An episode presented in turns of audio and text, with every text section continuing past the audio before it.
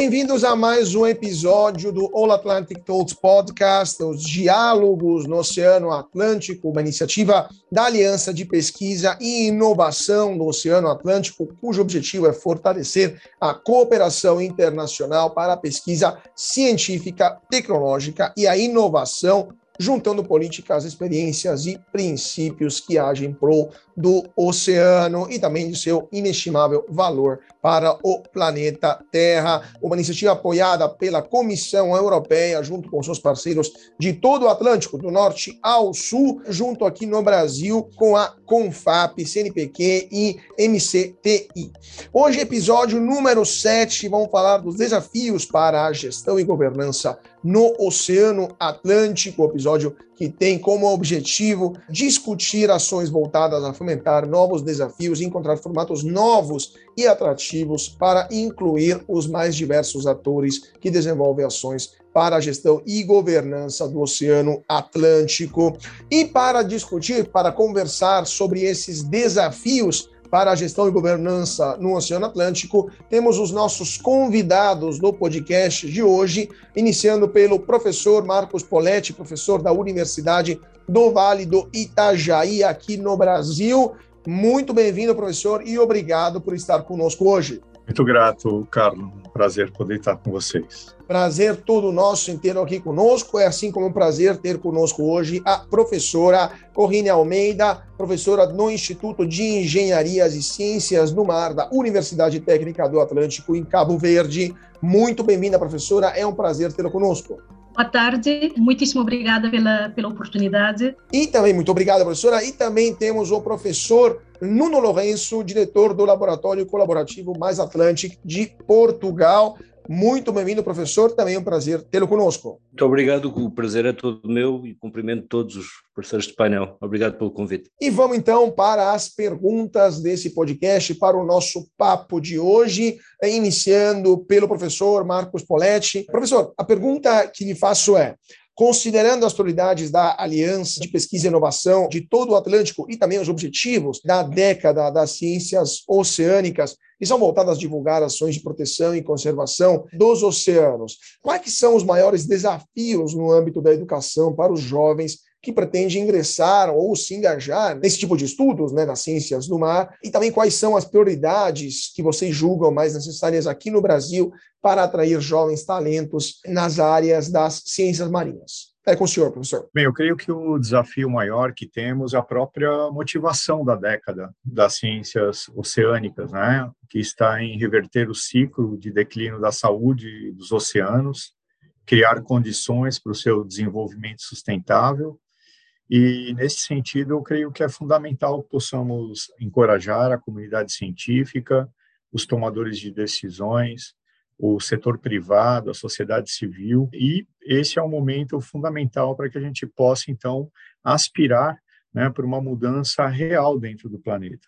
Eu creio que a educação ela passa a ser uma estratégia vital, principalmente para a comunidade dos países de língua portuguesa, né? Hoje nós estamos aqui reunidos, né, com representantes de Portugal, também de Cabo Verde.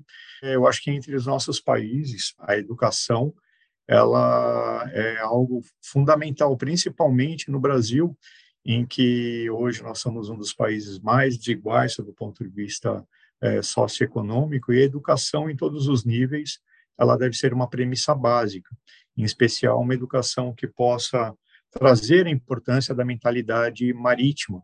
Creio que o Brasil ele já está nesse rumo, visto que já existe uma série de ações pelos mais diferentes pesquisadores hoje do Brasil, de norte a sul, que estão atuando não apenas hoje como pesquisadores, mas também como educadores.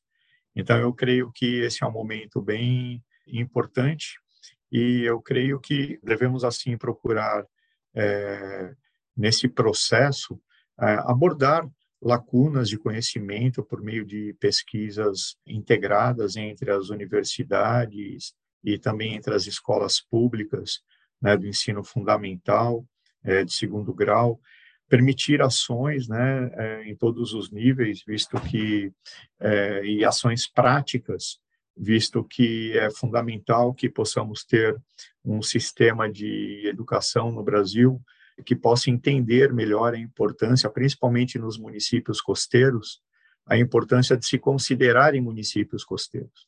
Né? Nós temos feito alguns trabalhos, por exemplo, como um curso de capacitação para programas de gerenciamento costeiro no Brasil, onde hoje nós temos quarenta e cinco municípios que estão participando, e um dos grandes desafios desse curso é fazer com que os técnicos de prefeitura entendam, né, que o mar faz parte, né, do território do município. Então, eu creio que são ações como essas, né, que são fundamentais para que a gente possa é, fazer com que a gente possa atrair esses jovens talentos nas áreas de ciências marinhas, é, fazer com que esses jovens eles possam realmente entender, né, a importância dos ecossistemas costeiros, entender os desafios que se tem, principalmente no, no momento em que as mudanças climáticas estão aí, né, e mostrando, por exemplo, a cada dia, principalmente no Brasil, com desastres que estão ocorrendo e que tem que fazer com que os jovens eles reflitam sobre esse momento e, e avaliar, né, como nós podemos é, buscar esses desafios no futuro. Muito obrigado, professor. E então, vou passar também agora a palavra para a professora Corrine Almeida, dessa vez, no caso, de falar sobre as perspectivas, né, sobre a importância da gestão e da governança em prol da educação em ciências marinhas em Cabo Verde, e também qual é o papel das mulheres no engajamento e nas ações de conservação eh, e de gestão, né, da zona costeira. Professor Almeida. Aqui em Cabo Verde nós temos uma situação interessante, porque o país é maioritariamente oceânico, mas tradicionalmente nós não somos um país muito voltado para o mar. Entretanto, com o sentido de que o mar possa contribuir melhor para o desenvolvimento da economia cabo-verdiana, sendo que o nosso principal recurso, então os sucessivos governos têm trabalhado no sentido, têm colocado nos seus programas o desenvolvimento nesses dois setores, no setor marinho e no setor uh, marítimo. Na componente marítima, temos uma escola na área marítima desde mil novecentos e setenta e nove, o qual depois veio a dar origem ao Instituto de Engenharia e Ciências do Mar, onde estou, e continua incluindo a componente marítima também. No que diz respeito à componente marinha, né, nas ciências marinhas, de fato, nós não temos nos engajado bem e que realmente para, visando conhecer melhor os nossos recursos, dar adequadamente os nossos recursos, será importante, de fato, nós avançarmos um pouco mais nas ciências marinhas. Bom, vou começar, então, pelo nível mais básico, a nível do, do ensino primário, ensino secundário, a nível dos os seus currículos, tem-se introduzido, ao longo dos anos, alguma componente da literacia dos oceanos, particularmente mais associado à biodiversidade marinha, dando a conhecer a biodiversidade marinha, dando a conhecer particularmente as, as espécies carismáticas e particulares de Cabo Verde, nomeadamente as tartarugas, determinadas aves, no sentido de aumentar a conscientização das pessoas para a conservação da... Depois, a nível uh, universitário, nós, uh, no Instituto, nós temos uma formação nas ciências biológicas e que tem uma forte componente ligada à área marinha. Na verdade, anteriormente era um curso de Biologia Marinha e Pescas, mas por razões outras, entendemos transformar em ciências biológicas, mantendo uma forte componente na, na área marinha. Mais recentemente, nós tivemos um programa de, de mestrado em, em parceria com algumas universidades de Portugal e da Espanha, e mais recentemente, no quadro do programa WASCAL, que é um programa que engloba a costa ocidental, vários países da costa ocidental africana, e o WASCAL, West African Science Center on Climate Change and Adapted Land Use. Esse programa é financiado pelo, pelo Ministério da Educação da Alemanha, então, no âmbito desse programa que nós passamos a fazer parte desde dois mil e dezenove, desenvolvemos e já estamos implementando um programa de mestrado na, nas áreas de ciências marinhas, então, envolvendo não somente Cabo Verde, mas dessa forma nós estamos contribuindo, como havia há pouco o, o professor Lourenço uh, referiu, né, para, para contribuir para o estabelecimento dessa, dessa rede de pesquisadores entre, entre a área uh, na área marinha, não é? Entre a costa ocidental africana, países europeus e também do Brasil. Também nós temos parceria com pesquisadores do Brasil no âmbito desse. desse. Basicamente, mais ou menos esse, esse resumo. No que diz respeito à conservação, várias ações de conservação têm sido feitas, como havia referido, uma das nossas espécies emblemáticas são, são as tartarugas marinhas, particularmente a espécie careta-careta. Então existem ao longo das várias ilhas de Cabo Verde O N Gs que se dedicam à conservação, particularmente dessa forma geral. Também vai se incrementando também algumas ações, algumas iniciativas na conservação das aves, da, das aves, das aves marinhas também.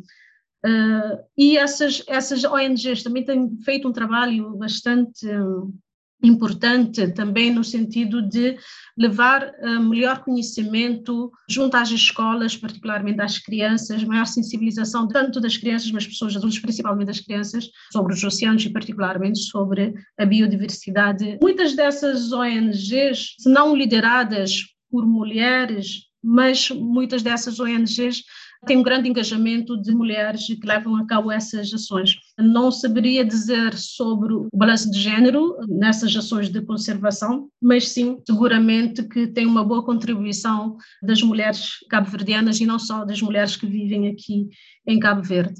Muito obrigado, professora. Então, vamos passar a palavra agora para o professor eh, Nuno Lourenço. Professor, quais são as experiências eh, que o senhor pode destacar na União Europeia voltadas a potencializar o tema da maritimidade, né, nas escolas e nas universidades? E quais são os desafios também que o senhor pode destacar para a gestão e governança no Oceano Atlântico? É com o senhor. Muito obrigado pela questão. A questão tem, tem várias nuances.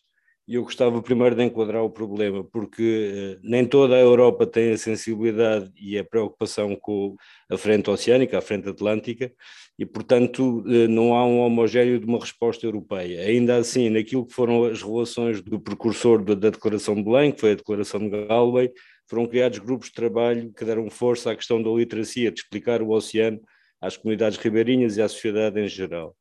Eu acho que o problema concreto da governação dos oceanos do ponto de vista de educação ou do ponto de vista de conhecimento barra investigação tem a ver com o facto de ser um, todos nós partilhamos problemas semelhantes de erosão costeira, desequilíbrio dos ecossistemas costeiros, perdas de biodiversidade, enfim, partilhamos os mesmos problemas, aqueles que decorrem dos impactos das alterações climáticas, mas não temos todos os mesmos meios para atacar e para difundir a mensagem, mesmo do ponto de vista de educação e de literacia. E, portanto, me parece que é fundamental no quadro da governação do Atlântico duas palavras-chave, ambas que conduzem à capacitação. É a partilha, tem que haver partilha de dados, de informação, de meios, e quando eu digo partilha pode ser o acesso a, ceder o acesso a, e o estabelecimento de redes e ambientes colaborativos, que no fundo é esta iniciativa que a União Europeia financiou através do AANChOR e que tem como parceiros fundamentais Cabo Verde, Brasil, África do Sul, por aí fora.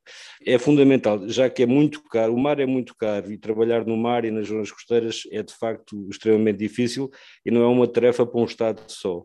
E, portanto, é fundamental criar mecanismos, mesmo no quadro da, dos países de língua oficial portuguesa, de mobilidade e de participação de estudantes, técnicos e investigadores, jovens, sobretudo, em iniciativas de investigação, ou seja, permitir que eles possam fazer uso e ter aprendizagens em contexto de trabalho de investigação e de conhecimento.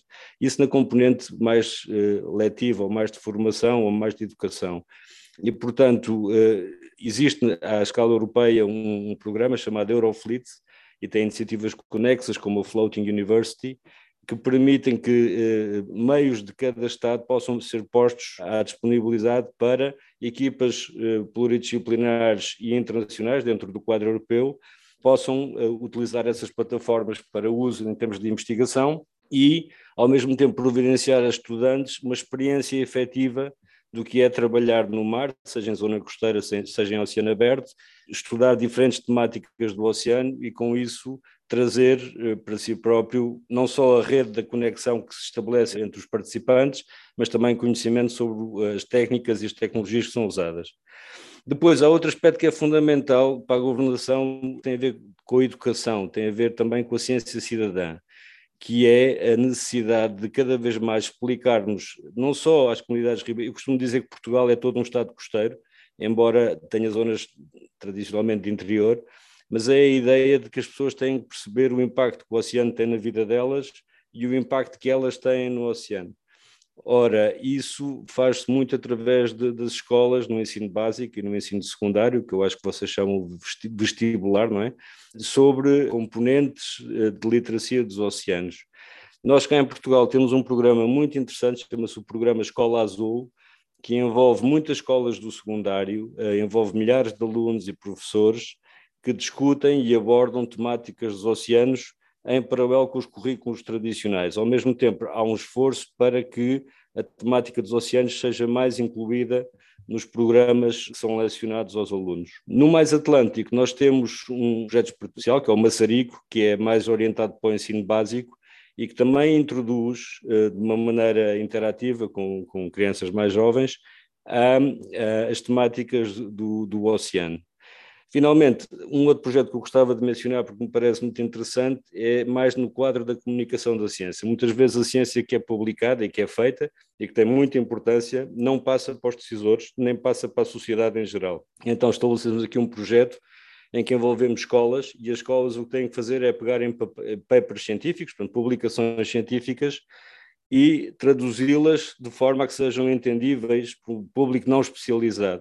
E isso deu manifestações extraordinárias, desde músicas, teatro, pintura, em que o que era o sumo do que era comunicado na publicação científica foi transmitido para todos os outros participantes, e foi uma experiência muito interessante que vamos seguramente repetir.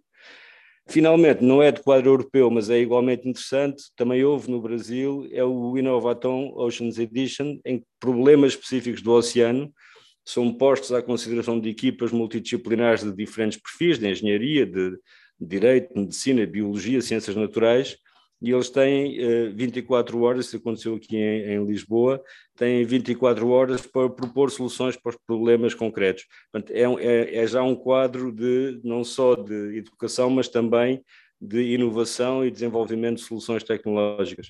E foi uma experiência também bastante interessante. E pronto, e com isto acho que abarquei algumas das iniciativas que estão a ocorrer aqui deste lado do Atlântico. Perfeito, perfeito. Muito obrigado, muito obrigado, professor Lourenço. Muito obrigado a todos os nossos participantes. Infelizmente estamos chegando ao fim de mais um podcast do All Atlantic Talks Podcast, os diálogos no Oceano Atlântico. Eu teria muitas outras perguntas aqui, mas o nosso tempo infelizmente se esgotou, então eu queria agradecer muitíssimo a participação do professor Marcos Poletti, professor da Universidade do Vale do Itajaí. Muito obrigado, professor, por sua participação conosco hoje. Eu que agradeço, Carlos. Grande abraço para todos. Muito obrigado e muito obrigado à professora Corrine Almeida, professora do Instituto de Engenharia e Ciências do Mar da Universidade Técnica do Atlântico, em Cabo Verde. Muito obrigado, professora. Eu é que agradeço, uh, professor Carlos, pela oportunidade que, que me dá de estar aqui, de, de partilhar e particularmente de estender um pouco mais a rede uh, na área das ciências marinhas. Muito obrigado, muito obrigado, professora. E muito obrigado, professor Nuno Lourenço, diretor do Laboratório Colaborativo Mais Atlântico em Portugal. Muito obrigado, professor, por sua participação hoje. Eu é que agradeço, o prazer foi todo meu e um abraço a todos. Muito obrigado. E muito obrigado a vocês também que estão escutando a gente aqui no All Atlantic Talks Podcast, os diálogos no Oceano Atlântico, diretamente em sua plataforma de streaming no iOS ou no Android. Sigam a gente também no nosso canal do YouTube e também saibam que todos os nossos episódios estão disponíveis diretamente lá nas suas plataformas de streaming. Mais uma vez, muito obrigado a todos pela atenção e até mais!